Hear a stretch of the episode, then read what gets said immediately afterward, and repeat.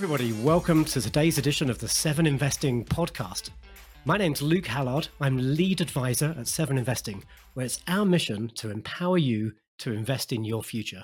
We do that by providing monthly stock recommendations for our premium members and educational content that's freely available to everybody. I am delighted to be joined on the pod this week by Brad Freeman, better known as Stock Market Nerd on Twitter, where he has 50,000 followers. That's an impressive number. And Brad churns out pearls of investing wisdom on a daily basis. I'm a big fan, actually, Brad, and it's a delight to connect with you personally today. Well, the feeling is mutual. I'm a big fan of you and 7investing as well. So really happy to talk about stocks as always. Is my Twitter handle would indicate, Stock Market Nerd. I love talking about this stuff. So really excited to get going. Very good. And Brad, we're going to dip into a stock today that I think you added to your portfolio just a couple of months ago. And I was really intrigued by your deep dive. Now, this is a company I know a little bit about. We're going to talk about Match Group. And, you know, on these podcasts, we normally do a bit of a disclaimer and, you know, blah, blah, blah. This is not financial advice. I'm going to give a bit of a different disclaimer for this one, just in case my wife is listening. I want to go on record. I know nothing about modern dating applications other than like swiping on my buddies' phones. I have never used Tinder myself, although I did create, and I actually remember this as I was prepping for our chat today, back in my computer science degree, back in the mid-90s, I actually created a dating sort of prototype app, like a program, and that was my computer science final degree. And so in some ways, I think I was a bit of a pioneer in the space, but clearly the space has massively overtaken me. So I'm really looking forward to hearing all about Match Group from you today. Yeah, excited to talk about it. I mean, to skate where the puck is going is generally where I like to invest in, and that just that meets the bill here very much. So, and we'll get into why I think that a lot. Before we get into Match Group, do you mind if I ask you a bit of a personal question? As a bit of an icebreaker, would you mind telling 7investing listeners about your wildest dating story? Sure. So happy to do so. So in undergrad, I went to the University of Michigan. I'm 24, so this is we're only 2 years removed from this. And there's a social club or whatever you call it, fraternity traditions where you get set up with somebody and you go out for a night, and it's supposed to be fun. And it's interesting how infrequently it turns out to be fun, but it's supposed to be fun. So one of the times, a female who I was going out with for the evening, who we knew each other kind of, but not super well, she came and showed up just belligerently, having drunk too much. So, and just like running around the room and screaming and yelling. And so I was the responsible adult and took the bottle away from her immediately. But I mean, the damage had already been done. She had made up her mind that she was showing up to that evening, in a different kind of state of mind. So, I played the role of babysitter for about 4 hours and then, sent her back to her friends, and that was it. So yeah, not my favorite evening, but now one that we can look back and laugh at. Well, I bet your mum's super proud of you for that sterling behavior. Yeah, I've got to say, I've had a couple of dates that have finished that way, which is usually me running around like a drunken lunatic. I've never started the date that way. Yeah. My mom is probably listening to this, just smiling, proud, and that's my boy. Yeah, all that stuff. Awesome. Well, let's get into Match Group. Maybe for folk who may not have heard of Match Group, I'm sure they've heard of some of their properties. Who are Match Group? What do they do? Sure. So Match Group is, it is online dating. So they are the bellwether within that industry. So their main title, which is the #1 dating app in the United States and the UK and Germany and all these places, is Tinder. So I'm sure, a lot of the listeners are familiar with that. Swipe left, swipe right. Pay for an upgrade to make my profile seen by more people, pay for unlimited swiping, things like that. A lot of a la carte features. That is the main app, but it is far from the only app. So Hinge is kind of their rising star. It's interesting when you look at App Annie, or I think it's called like data.ai now, they changed their name. They give awesome data, to give them credit where credit is due, on incremental app downloads and incremental revenue grossing, and the data, again, in these key markets. So the UK, the US, Australia, Germany, France, is beginning to see real signs of Hinge becoming that #2 dating app, in the world, right behind Tinder. And it's not just Hinge or Tinder, it's, Plenty of Fish and Pairs and and Match.com, which is what a lot of us grew up using in terms of dating apps. They were generation one of dating, and then they kind of morphed into generation two of Pairs, which is really popular in Japan, and then these swiping apps of Tinder and Hinge and all of that. And now they're currently embarking on another generational transformation that, again, I'm sure we'll talk about as a nice little teaser later on. But they are the market leader. So they own 4 out of 7 of the most popular dating apps globally. They have a 47% market share of dating app downloads globally. In the United States, it's even more dramatic. 5 out of 7, 72% share. And talking about skating where the puck is going, online dating revenue is set to grow at a 13% CAGR for the next 5 years. That's actually accelerating from 12.7% over the last 5 years. So growing quickly, accelerating, always a nice combination.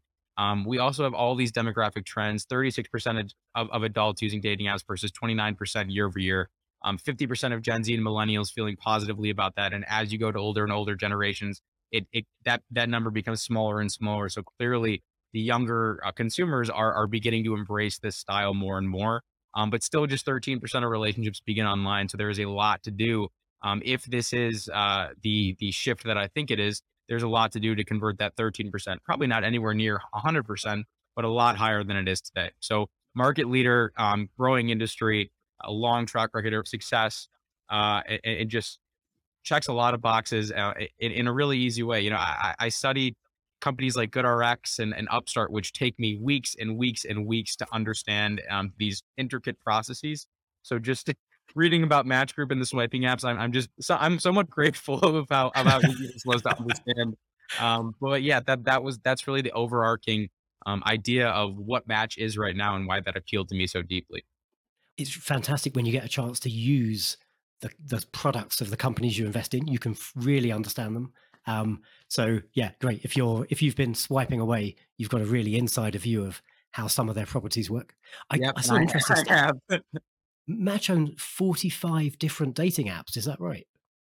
Yeah, it is. And it is pretty much a dating app for every single demographic you can possibly think of. So single parents who are busy with their children, there's a dating app for you. LGBTQ plus community, for certain age groups, there's an app for you. So they're really trying to establish, Tinder and Hinge are these overarching, tens of millions of downloads, global entities.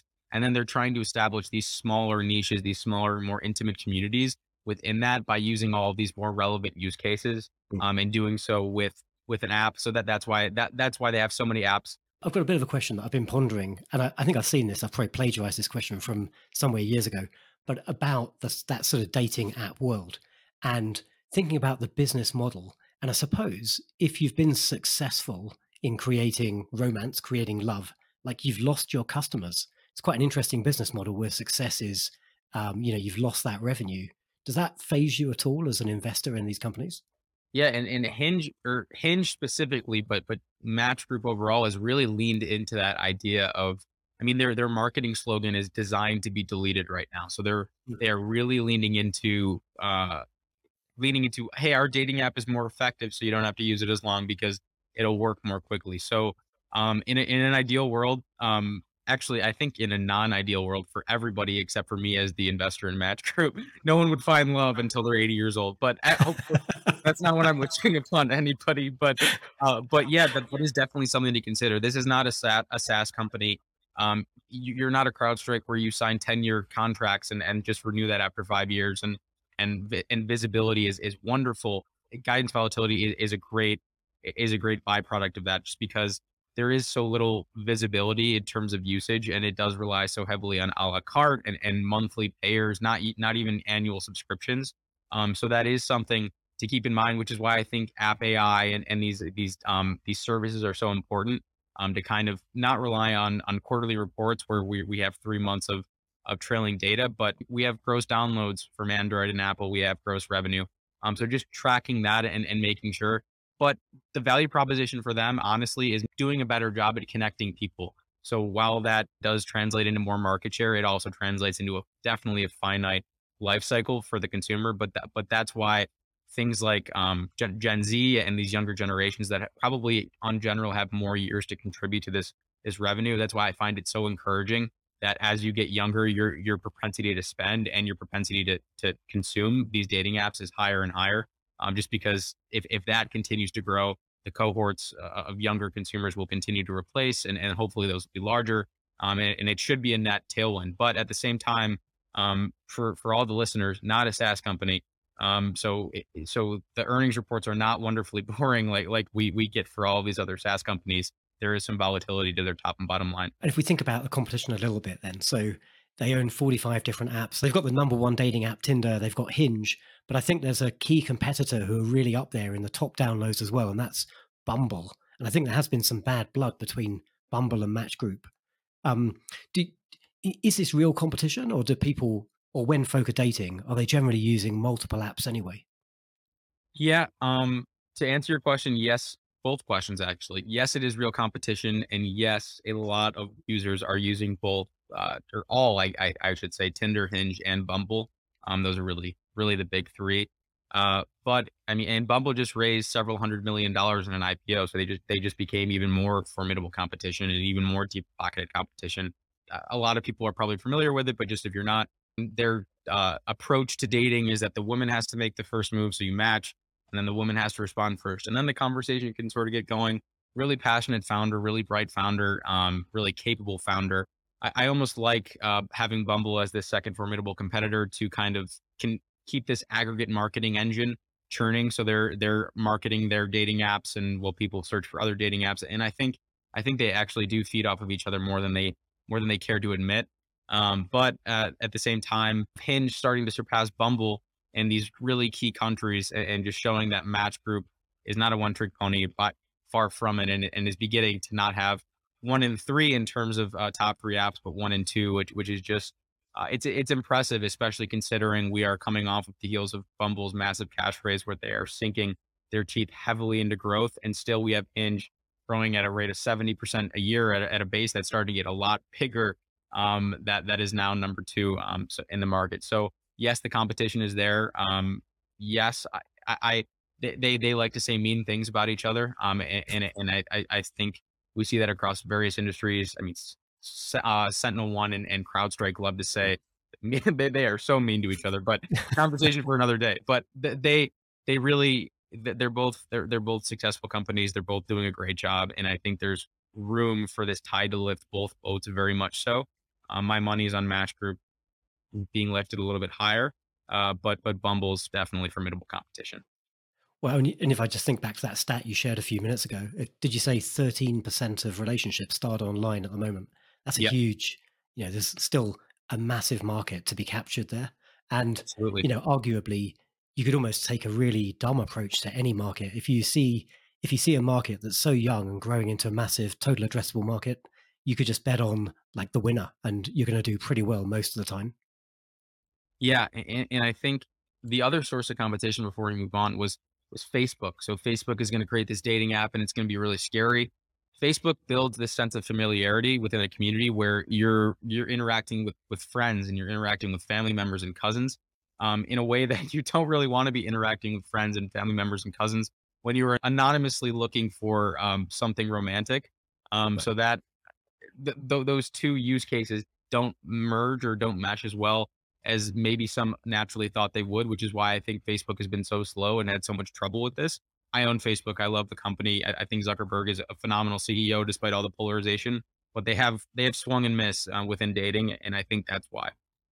Let's talk about financials a little bit, because I'm quite keen to understand how Match Group, and I suppose their competitors too, how they all actually make money. You have that traditional subscription model where you pay to kind of promote your profile, and Tinder Pairs is a large part of their revenue where, you can boost your profile and be seen by a lot of people in the next hour or 24 hours. You can do things like, there's a finite amount of swipes that you can have for the whole day and you can uncap that. But they're really trying to move, more into a la carte purchasing and more into purchase as you go to kind of lower, the barrier to pay, to kind of create perfect pricing discrimination so that, if my propensity to spend is $6 and a subscription is $7, then I'll buy something that's worth $5 instead, or that's a very oversimplified example, but I think that it gets the point across. So that's really where they are going. And if you think about kind of this metaverse future, and I think remains to be seen what that will look like. But if we're interacting in communities virtually, which again remains to be seen how real that will be. Match Group wants to be a very real part of that. Think about personal expression and how important that is in the dating world and clothing or whatever. I could say, roll my eyes and say this is silly, but people are playing Fortnite and spending a lot of money on wardrobes and whatever they spend their money on there. So clearly the propensity to spend is there right now. And Match Group really wants to become more part of that a la carte purchasing, both in terms of I'll buy one boost at a time instead of 1 month at a time. And then also in terms of opening new payment use cases for self-expression within the metaverse, when you're not looking at somebody on a screen, but you're kind of immersed with that person in some virtual world, which I know that there's a large chunk of listeners who are just cringing. Like, I don't want to be in the metaverse and I want to be in the real world. And I just have to say, I agree with you. I think this metaverse thing is really weird, but I've been wrong about video games and all this stuff. So I'm kind of just embracing being wrong here. And understanding that I'm in the minority when I think that sounds a little far-fetched, because clearly most people are interested. That's interesting, Brad. And we're talking about pricing there and how Match Group make money. And I've seen some stuff in the press recently that hints at some controversy around their opaque pricing policies. And I suppose it could almost make sense, but you can get a lot of trouble for being prejudiced against maybe older people like me, right? Charging them more to be on a dating app. What are your thoughts on that? Yeah. And I think so specifically for context, they were charging more for subscriptions for their users in some countries that were over 29 years old. And then below that age, they were charging less. I think it's just interesting. I mean, pricing discrimination is in industries like airlines is not only legal, it is encouraged. So, but that's not an excuse for breaking the law in a different industry. So I'm not condoning law breaking and price discrimination when it's illegal is obviously not okay. To me, this seems like a lot of bark and not a ton of bite. Match Group is going to have to play ball with regulators and that could weigh on margins. But just along the lines of the regulators, there are a lot of margin tailwinds coming from global regulators around the world, just in terms of app store fees and all those things. So it seems like they've kind of appeased regulators and are starting to play ball. There are some continuous lawsuits that keep popping up, and I will keep my eye on that. But as of right now, more so of a yellow flag for me than a red flag, and not really anticipating it to turn into a red flag. But I could always be wrong. And it could always get to that point. So just keep an eye on it. Brad, it could become a red flag when you become older than 29 yourself and you're paying more. Exactly. I will strike when I have to spend $7 on my Tinder subscription at 30. You mentioned the app store fees there, and I saw something about Google either coming down hard or giving a break to Tinder. What's happening there?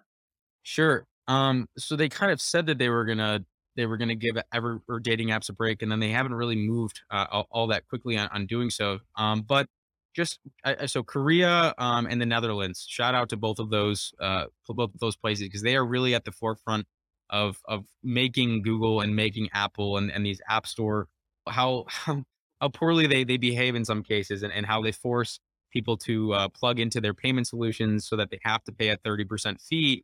And there's a lot of rising antitrust momentum. And then in Korea and the Netherlands specifically, they are now actively fining Google and Apple for not listening to them on saying you have to stop favoring certain apps. You have to stop mandating payment plugins. You have to stop charging 30% for this service. Because I think we can all agree that 30% is a pretty lofty level. I mean, obviously Apple and Google provide wonderful incremental demand and they deserve to fetch a nice fee, but 30% and 0%, there's some middle ground there that I'm sure we can find. But Match Group pays hundreds and hundreds of millions of dollars a year to Apple and to Google in terms of app store fees. So any movement here, which it's still speculation, but it's becoming more and more real speculation every single week. Any movement here would just be a wonderful driver to gross profit margin expansion, and then just feed down to EBITDA margin and net income margin expansion. But really excited to see where that plays out. Management is confident it will happen, and is just will not tell us a date, which I'm happy they will not tell us a date, because they can't control regulators. So That's the one thing they should be letting happen to them. And they are, and hopefully that momentum continues to be positive like it has been so recently. Yeah, it sounds like it's an interesting bit of optionality, a kind of tailwind that they could have financially in the future. And I know in other verticals, companies are challenging Google and Apple around those fees. So, you know, you'd think if those are regulated down, it's going to benefit everybody. Yeah, they're Epic Games. Give Sweeney a high five, because he's really he's been the advocate here for fair play in the App Store. Match Group is really glommed on to them. But yeah, I mean, it's for 7investing listeners, even if you don't own Match Group, there are so many companies that pay so much money in App Store fees. And I just think as these fees come down, we're all going to be pleasantly surprised how many positions in our portfolio are seeing this margin tailwind all of a sudden. And so, yeah, I'm excited for it. No clue when it's going to happen, but it's becoming increasingly likely that it is going to happen eventually, especially because we have Microsoft and Facebook that are now actively debuting app stores with no fees. I mean, it's hard to think that you have $1 trillion competition that can do that while you still fetch 30%. Even if public market forces don't force that down, I think private market competition might. Yeah, good point. Great point. You know, I'm looking forward to the day when I don't have to raise the specter of the pandemic, but it's still fresh in our minds. And in fact, someone I was vacationing with just last week has gone home and got COVID, right? We're still in the pandemic pretty much. So dating is really interesting, I think, in the pandemic though. And I don't know the answer to this, but in your view, was the pandemic good or bad for Tinder and Hinge and all those different apps? The answer is quite mixed, because so pandemic struck United States and these Western nations where Match Group currently does most of its business, and audiences and screen time went up. Just like Facebook and Pinterest and all these other places, these services got a FaceTime boost, but at the exact same time, while their traffic was going up, the propensity to spend from all of these new users was tanking, absolutely tanking, because they knew, well, I'm swiping, but I'm not going to go meet this person in real life. So I'll just keep swiping. And why would I pay anything to increase my chances of meeting somebody when I can't meet them? So that has really played out in terms of user growth that was still sort of healthy, but revenue growth that's been somewhat underwhelming. I mean, last quarter year-over-year revenue growth 24%, Q2 2019 year-over-year growth 46%, zoom forward to 2020 15%, zoom forward to 2021 26%. So there's clearly this this slowdown in terms of monetization that's beginning to revert. But then we have to realize that this is a global company. So they're in South Korea now with a Hyperconnect acquisition. They're in Japan and all these other places that are not at the same place as the United States in the pandemic recovery curve. So it's going to be very strange in terms of normalization, because one country will be normal. And even within the United States, I mean, the hit that Tinder saw in New York City was astronomically large compared to Florida or compared to another more socially conservative state. So it was very strange in a region by region area. The impact that they got and the recovery curves they're seeing have been different in every single geography. But then you listen to their CFO chat in investor conferences and use the word conservative about 8 times in 3 paragraphs, just saying, we've been head faked with these recoveries and these variants so many times that we have a little bit of stage fright in assuming any kind of normalization. So they've been very, very conservative in their 2022 guidance, and a wink, wink, nudge, nudge to investors that if things don't go super poorly, there is some upside here. Teladoc, Zoom, DocuSign, massive beneficiaries of this pandemic. Royal Caribbean, Boeing, Marriott, terrible for them. And Match Group, I think, is somewhere in the middle where it leaned positive, because eventually, hopefully, these new users will turn into pairs when things get normal. But in the heat of the moment, it wasn't nearly as positive as it was for some of those other aforementioned companies. You mentioned an interesting company there I know we'd like to talk about today. And you talked about the acquisition of Hyperconnect. Did you say that was in Korea? What's that all about? Yeah. So Hyperconnect, it gives Match a few things. So first of all, it's a South Korean firm. They bought them to accelerate expansion into social discovery. So to branch beyond dating into other social use cases. So works well within where Match Group is wanting to go. The vast majority of their revenue generation is in APAC, which is not really where Match is right now. So highly complementary from a geography perspective, but it's really a large social apps for streaming audio and for streaming video. So yes, these user bases are a key part of what the success is going to look like for this acquisition. But at the same time, they are taking this audio and video technology that they're currently outsourcing to third parties, and they're now internalizing this for Match.com, for Tinder, for Hinge, and for all of these services that are not only making the interface more smooth and more reliable, but it's also cutting third-party costs for Match Group by not having to pay somebody else like a Zoom or a private label vendor to kind of provide these services. So they're now able to, again, internalize that. The other thing that Hyperconnect has that Match Group wanted access to was an innovation incubation arm where they really focus a lot of their time. They're somewhat of a startup in this light, even though they're a lot bigger than startups. I mean, 1.7 billion is not a startup, but they really focus heavily on R&D, and they're building out these virtual worlds for social experiences and for dating that, and we talked about the metaverse and where Hinge and Tinder think the market is going. That kind of gives them a key seat at the table in terms of where the market is going in their view, so that they don't have to kind of organically develop this all internally.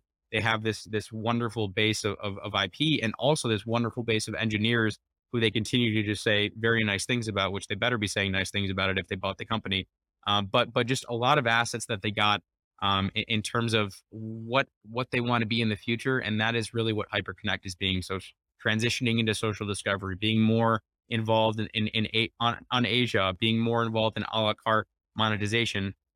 We talked about different speeds of pandemic recovery curves, and in Japan and in South Korea, they're a little bit behind us.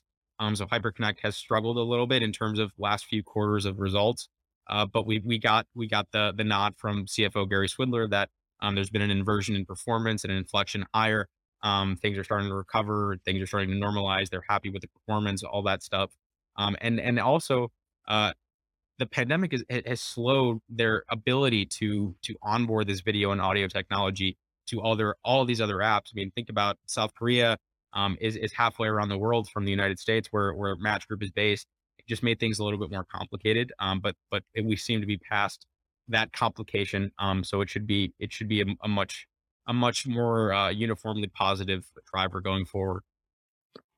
And I guess a big benefit in being Match Group acquiring companies with those kind of technologies, suddenly you can plug them into all 45 of the different dating platforms.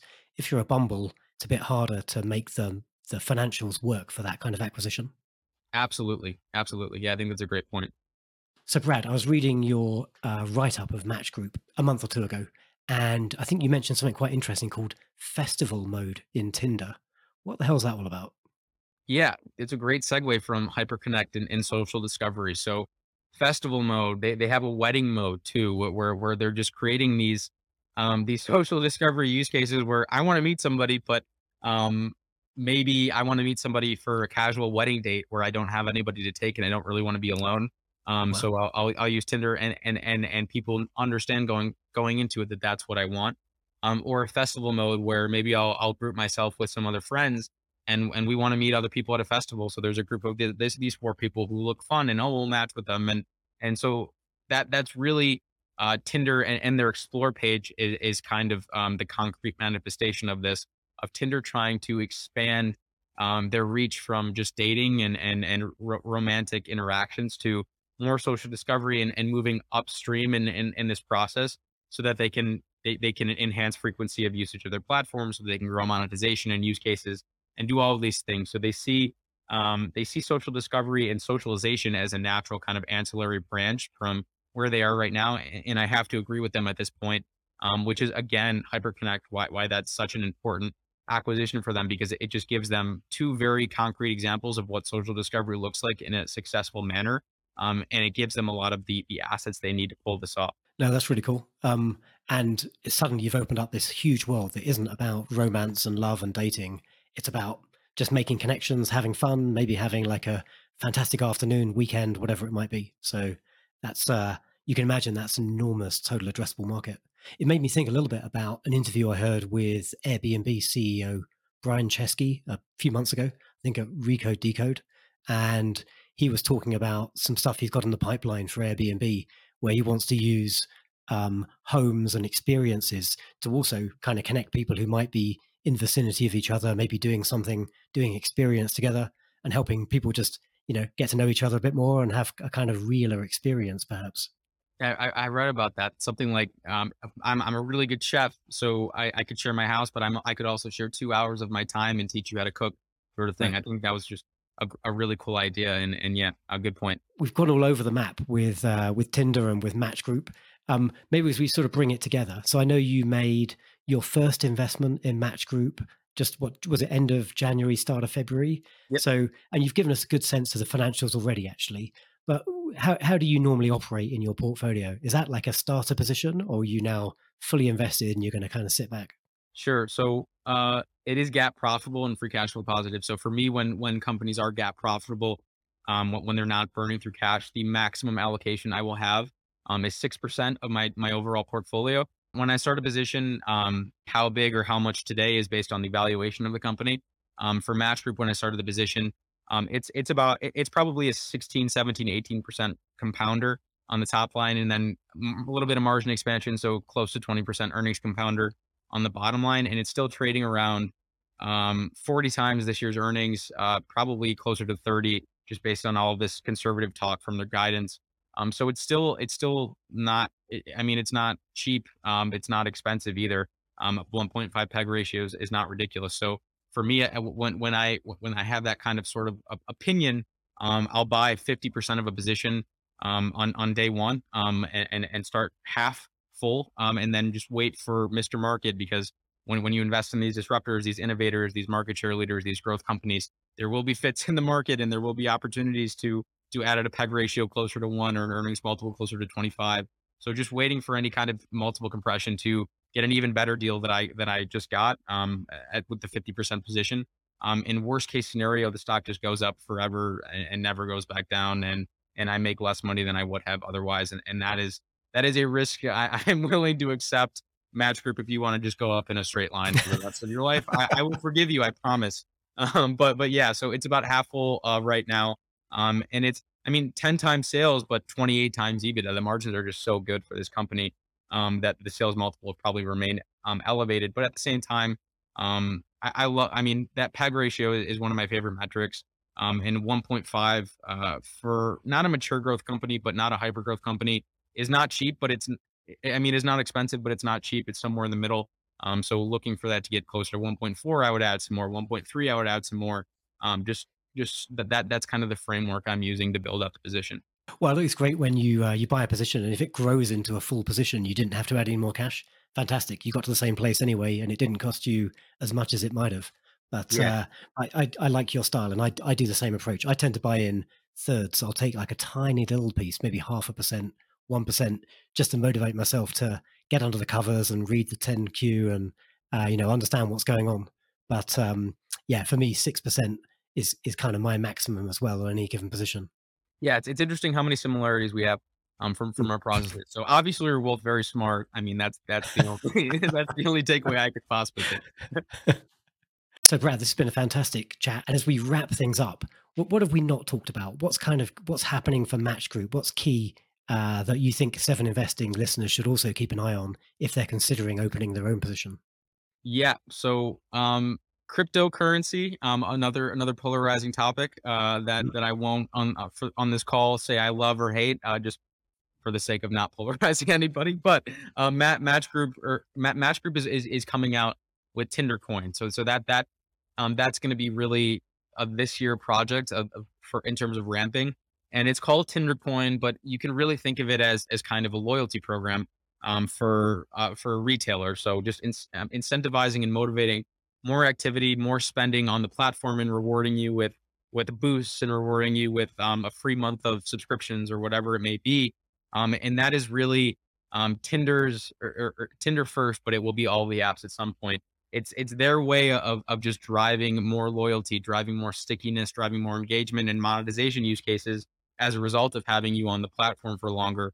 And if you have a Tinder coin that can only be spent on Tinder, that's a natural way to do so. So they framed it as cryptocurrency, virtual currency. I'd like to frame it as a loyalty program, just because I think that's a lot more approachable for me and for most people. And yeah, it's another exciting growth lever they have to pull. Not to mention the fact that these future growth levers are based on all of these future apps, but we have to, I want to give credit where credit is due for Match Group.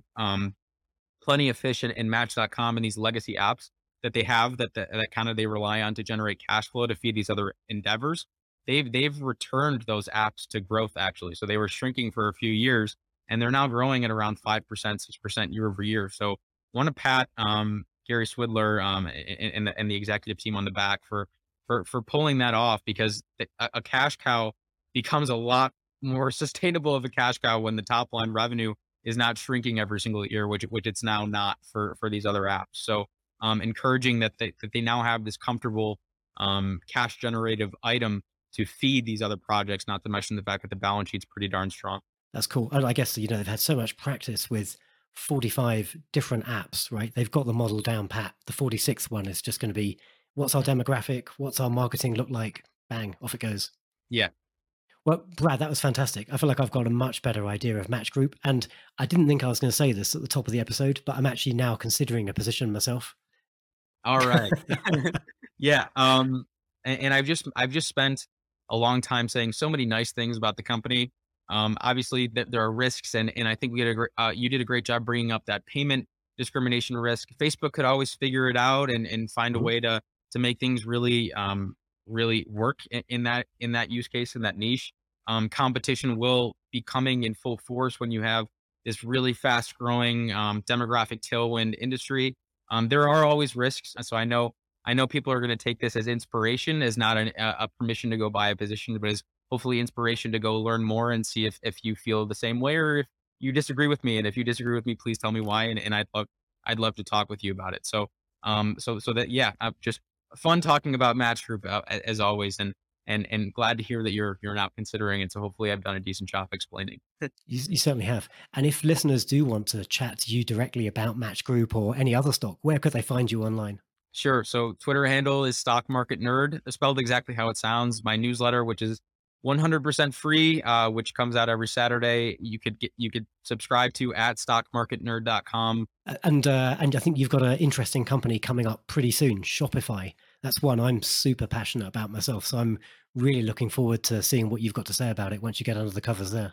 Yeah, it's you're probably sitting on a couple 100% gain and some value, which is another friend of mine is probably sitting on a couple 100% gain as well. So I think I'm getting in a little bit late. I haven't gotten in yet, but really, I mean, Toby